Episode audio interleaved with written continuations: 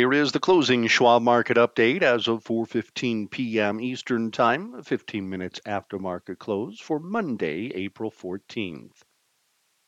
U.S. equities finished lower in a somewhat subdued session following a long Easter holiday weekend, with Europe and other global markets remaining closed. A heavy week of earnings and economic data is on tap, which began with a stronger than expected report from Bank of America and another deterioration in homebuilder sentiment amid affordability challenges. Meanwhile, the hot inflation environment and elevated expectations of an aggressive Fed remained sources of uncertainty, along with the ongoing war in Ukraine and ultimate global economic impact of lockdowns in China. Treasuries were lower, pushing yields slightly higher to add to a recent slide, and the U.S. dollar added to gains seen as of late. Crude oil prices were higher, and gold continued a recent run. Asia finished mostly lower in lighter than usual volume amid the holiday closures. The Dow Jones Industrial Average fell 40 points or 0.1% to 34,412. The S&P 500 index lost 1 point to 4,392 and the Nasdaq Composite decreased 19 points or 0.1% to 13,332. In light volume, 3.8 billion shares of NYSE listed stocks were traded and 4.2 billion shares changed hands on the Nasdaq. WTI crude oil rose $1.26 to $108.21 per barrel. Elsewhere, the gold spot price traded $6.70 higher to $1,981.60 per ounce, and the dollar index was 0.5% higher at 100.80. In equity news on Monday, Bank of America, ticker symbol BAC, reported first quarter earnings per share of 80 cents, north of the 75 cent FactSet estimate, with revenues rising 1.8% year over year to $23.2 billion, above the street's forecast of $23.1 billion. The company said its results were strong despite challenging markets and volatility, with its net interest income increasing, supported by strong loan and deposit growth which is expected to benefit further from expectations of rising interest rates. The company's sales and trading revenues were down year over year, but results were better than expected as a drop in fixed income activity was met with growth in equity trading revenues. Shares traded higher. The financial sector remained in focus as the sector kicks off first quarter earnings season. Investment banking results were sluggish amid the cooled off IPO and M&A activity, while some of the uncertainty regarding the macroeconomic backdrop fostered some increases in loan loss reserves, which are taken as an expense and weigh on bottom line performance. However, trading revenues have held up amid the volatility to help provide an offset, and we have seen loan growth continue. For the first quarter, FactSet is estimating year over year earnings growth of 5.1%, which would mark the lowest pace of growth since the fourth quarter of 2020. Although still early, of the 37 S&P 500 companies that have reported thus far, roughly 57% have topped sales expectations and about 81% have bested profit projections per data compiled by Bloomberg.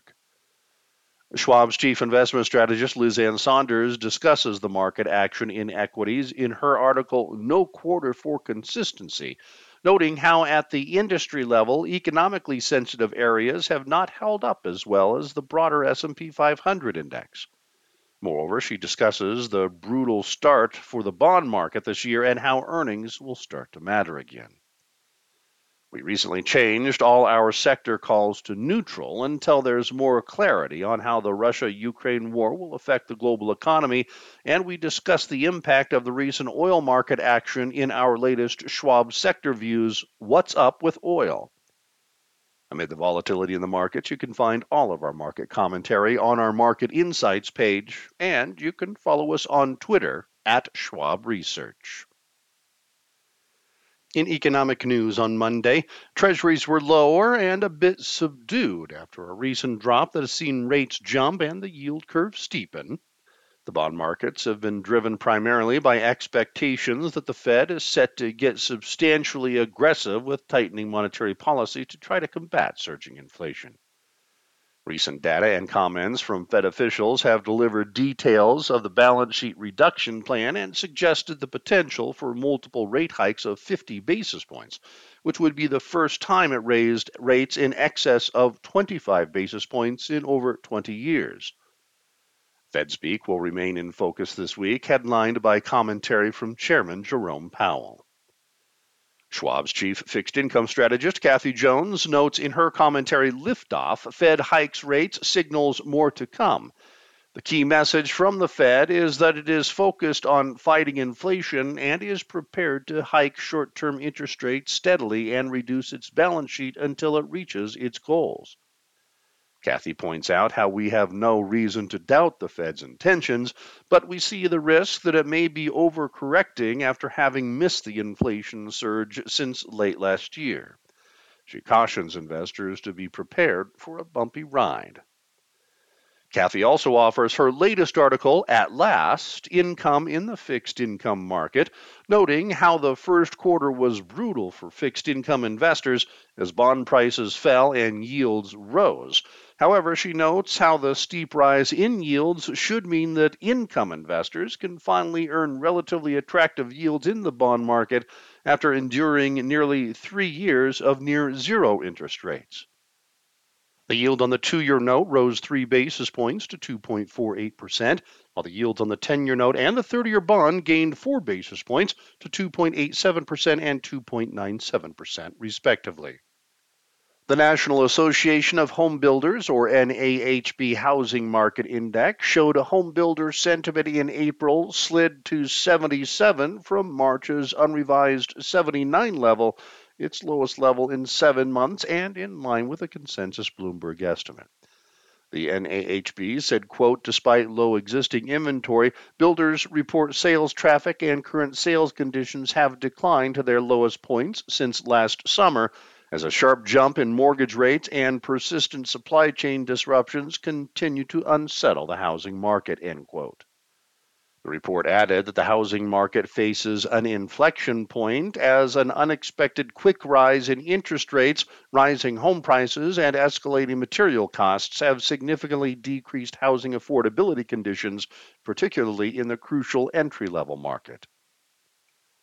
Tomorrow's economic calendar will also offer some key housing data, courtesy of housing starts and building permits, forecasted to show the former fell 1.6% month over month to an annual rate of 1,740,000 units, and the latter declined 2.4% month over month to an annual rate of 1,820,000 units.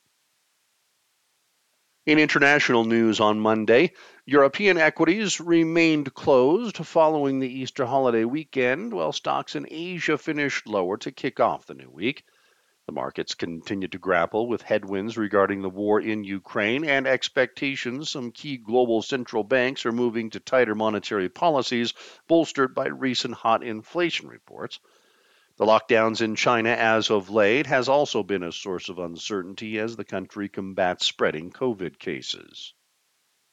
Schwab's Liz Ann Sonders, Jeffrey Kleintop, and Kathy Jones note in our latest Schwab Market Perspective Inflation's Shadow how rising prices and slowing demand have cast shadows on this year's economic outlook, especially as the Federal Reserve begins tightening monetary policy.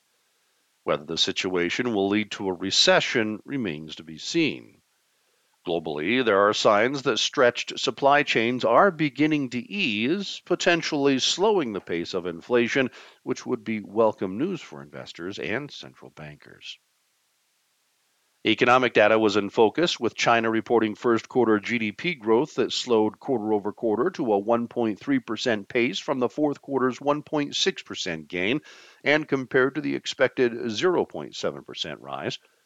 Compared to last year, China's GDP expanded by 4.8%, an acceleration from the prior quarter's 4% growth and above the expected 4.2% increase. Additionally, China's March retail sales fell more than expected, but its industrial production rose at a larger pace than anticipated for last month.